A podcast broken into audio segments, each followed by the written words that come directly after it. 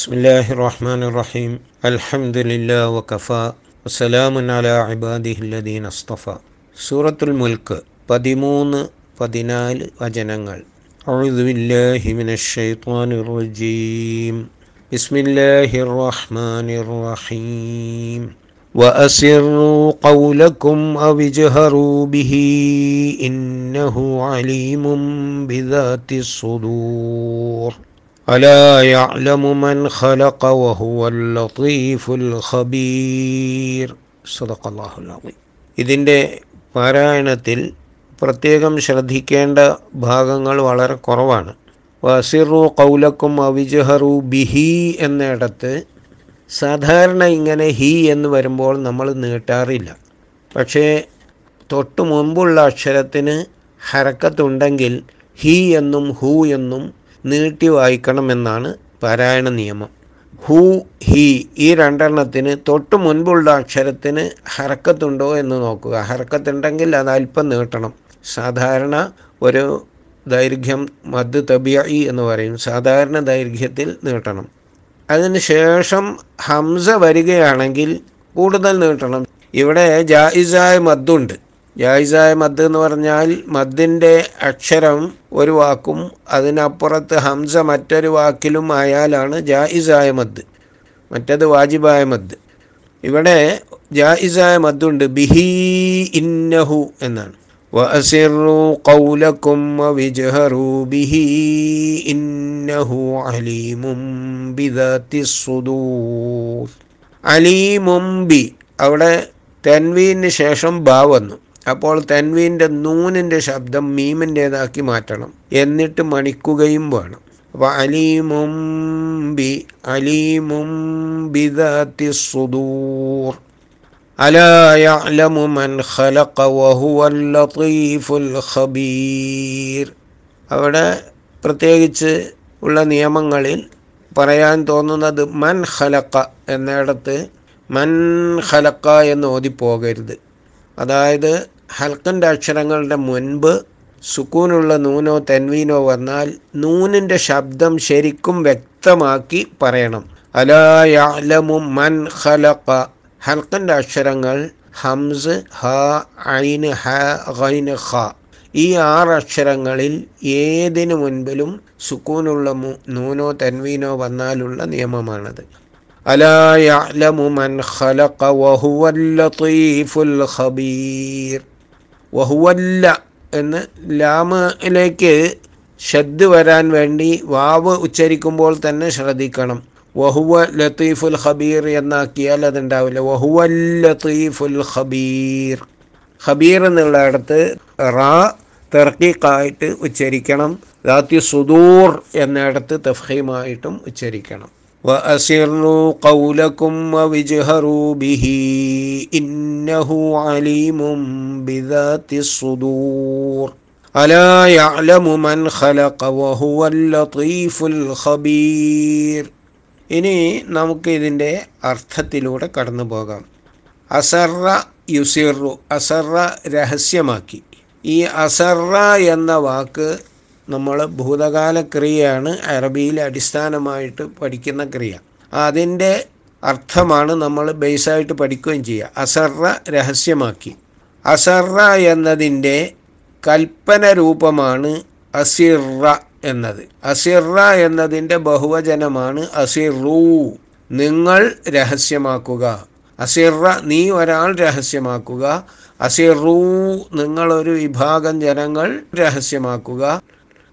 വാവ് ഇത്തര ഒരു വചനം കഴിഞ്ഞ് മറ്റൊരു വചനം വരുമ്പോൾ അതിനു വേണ്ടി സാധാരണ വാവ് ഉപയോഗിക്കും. അവിടെ പ്രത്യേകിച്ച് ഒന്ന് മറ്റൊന്നിനോട് സമുച്ചയിക്കുന്ന ചേർക്കുന്ന അർത്ഥം ഉദ്ദേശിക്കേണ്ടതില്ല. അപ്പോൾ ഇവിടെ നേരത്തെ പറഞ്ഞു കഴിഞ്ഞ ആ കാര്യങ്ങൾക്ക് ശേഷം ഇന്നല്ലദീന യക്ഷവന റബ്ബഹും ബിൽ ലഹും മഗ്ഫിറത്തും വഅജ്റുൻ കബീർ എന്ന് പറഞ്ഞപ്പോൾ അതിന് ശേഷം പറയുമ്പോൾ ഉള്ള ഒരു വാവാണ് അത് ഇനി നമ്മൾ ഇനി അർത്ഥം പറയുമ്പോൾ അങ്ങനെ മനസ്സിലാക്കി വെച്ചാൽ മതി. അതുകൊണ്ട് അതിന് മലയാളത്തിൽ പ്രത്യേകം അർത്ഥമുണ്ടാവുകയില്ല. വ അസീറു കൗലക്കും നിങ്ങൾ നിങ്ങളുടെ സംസാരം രഹസ്യമാക്കി വെക്കുക. ഔ ഇജ്ഹറൂ ബിഹി അല്ലെങ്കിൽ ഔ അല്ലെങ്കിൽ.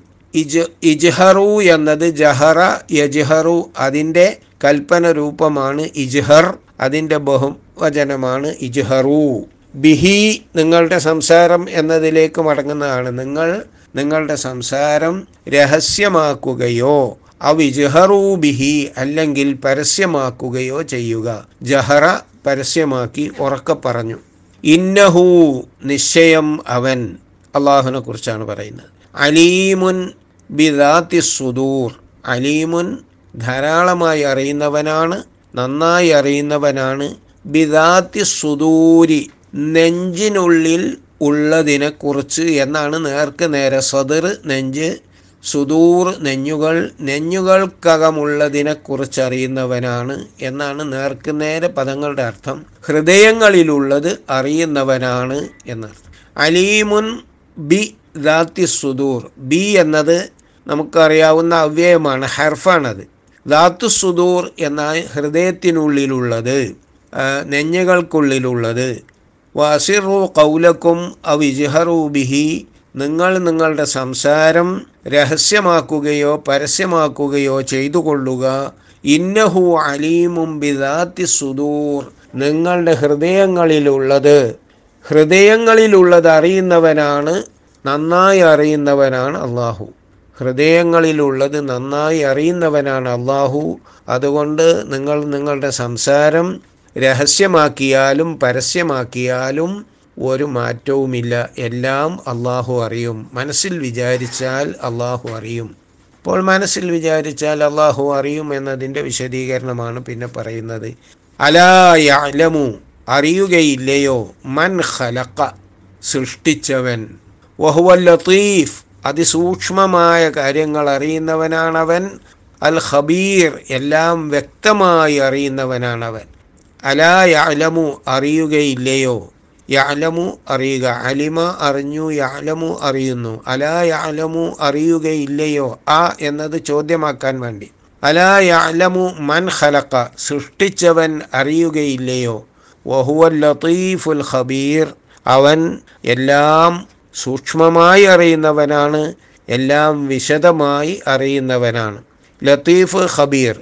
ഈ രണ്ട് വാക്കുകൾക്ക് നമ്മൾ ലത്തീഫ് എന്ന് പറഞ്ഞാൽ വളരെ രഹസ്യമായ കാര്യങ്ങൾ അറിയുന്നവൻ എന്ന് പറയാം. അതുപോലെ ഖബീർ എന്നത് ഒരു വിഷയത്തിന്റെ എല്ലാ വശങ്ങളും മനസ്സിലാക്കിയ സൂക്ഷ്മജ്ഞാനമുള്ളവൻ എന്ന് അർത്ഥം പറയാം. അലായാലമുമൻ ഖലക്ക വഹുവൽ ലത്തീഫുൽ ഖബീർ. സൃഷ്ടിച്ചവൻ അറിയുകയില്ലയോ? അവൻ രഹസ്യങ്ങൾ അറിയുന്നവനും സൂക്ഷ്മജ്ഞാനിയുമാണ്. ഈ വചനം മുതൽ അള്ളാഹു സുബാനഹുവ താല ഉത്ബോധനം നടത്തുകയാണ്. നിങ്ങൾ നിങ്ങളുടെ സംസാരം അത് രഹസ്യമായാലും പരസ്യമായാലും നിങ്ങൾക്കനുകൂലമായ സംസാരമാക്കണം. അതെല്ലാം റെക്കോർഡ് ചെയ്യപ്പെടുന്നുണ്ട്. അതെല്ലാം അള്ളാഹു അറിയുന്നുണ്ട്. നിങ്ങൾ നിങ്ങളുടെ മനസ്സിൽ ആ സംസാരം രൂപപ്പെടുത്തുമ്പോൾ തന്നെ അള്ളാഹു അറിഞ്ഞു. അതുകൊണ്ട് അത് പരസ്യമായി പറഞ്ഞാലും രഹസ്യമായി പറഞ്ഞാലും അള്ളാഹുവിനറിയാം കാരണം അള്ളാഹുവാണ് നിങ്ങളുടെ സൃഷ്ടാവ്. നിങ്ങളെ സൃഷ്ടിച്ച നിങ്ങളുടെ മനസ്സ് സൃഷ്ടിച്ച അള്ളാഹുവിന്.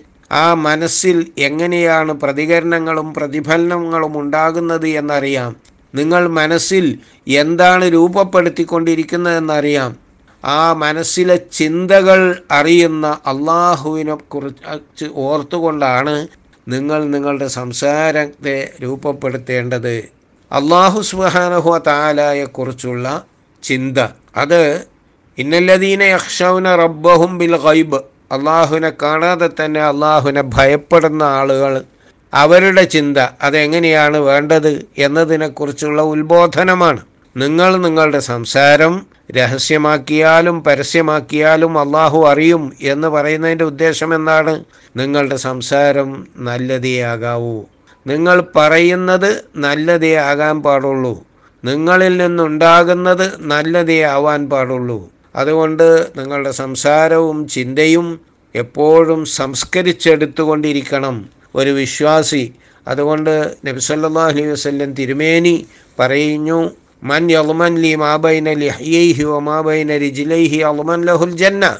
തന്റെ രണ്ട് താടിയല്ലുകൾക്കിടയിലും രണ്ട് കാലുകൾക്കിടയിലുമുള്ള അവയവങ്ങൾ ആരെനിക്ക് ജാമ്യം തരുന്നുവോ അവന് ഞാൻ സ്വർഗം ജാമ്യം നൽകുന്നു. എന്നാണ് നബി സല്ലാ അലൈഹി പറയുന്നത്. സംസാരം എന്ന് പറയുന്നത് യഥാർത്ഥത്തിൽ മനുഷ്യന് അള്ളാഹു നൽകിയ ഒരു വലിയ മഹത്തായ അനുഗ്രഹമാണ്.